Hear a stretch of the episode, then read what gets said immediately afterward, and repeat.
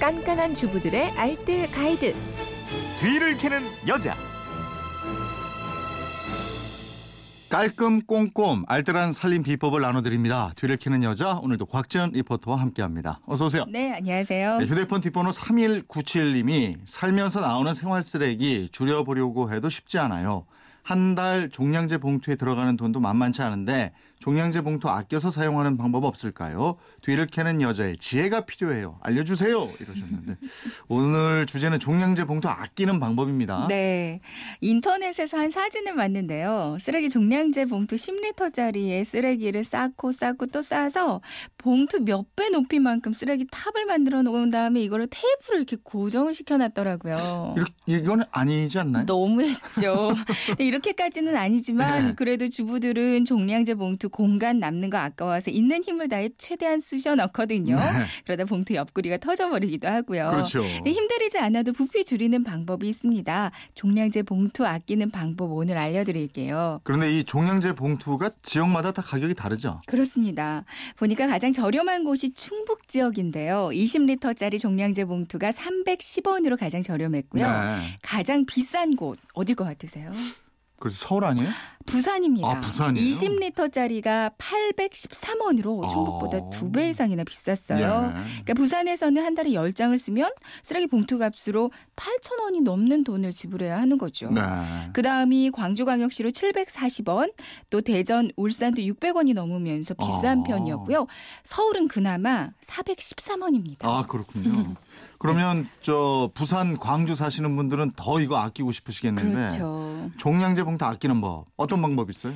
진공청소기 사용해서 아끼는 방법이 있어요. 음. 쓰레기가 어느 정도 찼다 싶으면 먼저 쓰레기 봉투 입구 부분 있죠. 묶는데 네. 거기를 꼭 묶어주는데요. 그러니까 공기가 통하지 않게 꼭 묶고요. 네. 그리고 나서 봉투의 옆면 쪽을 살짝 그러니까 1cm 정도로만 구멍을 조금 내줍니다. 음.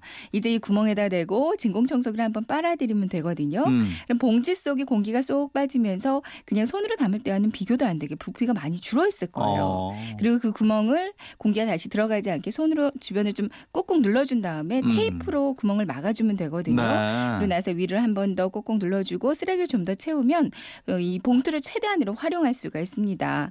보통은 봉투 그 묶는데 입구 쪽으로 공기를 빨아들이기도 하는데요. 근데 그렇게 하면 봉투 안에 있던 쓰레기들이 빨려 나올 수 있고요.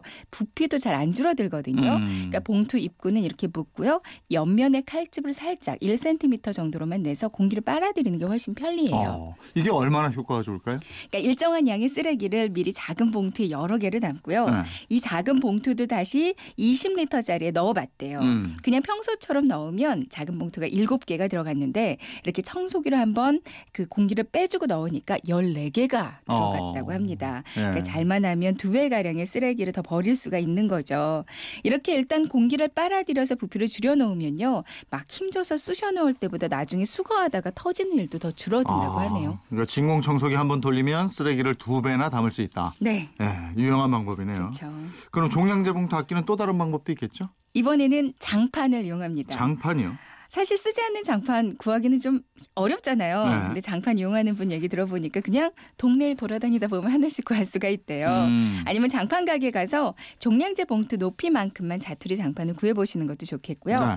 이제 장판을 동그랗게 말아서 이 종량제 봉투 안에 쏙 넣어주세요. 네. 그럼 봉투가 아니라 얼핏 이렇게 쓰레기 통처럼 보이거든요. 아, 그리고 나서 쓰레기 넣으면 그냥 넣는 것보다 반 이상은 더 들어갑니다. 아, 그래요? 버리실 때는 장판만 쏙 빼서 버리고요. 장판 재사용하시면 되고요. 어. 봉투가 터질 정도로만 많이 구겨 넣지만 않으면 좋거든요. 예. 다만 터지거나 빠져나오지 않게만 잘 담아주시면 되겠습니다. 음, 참 정말 알뜰하게들 사시는 거예요. 네.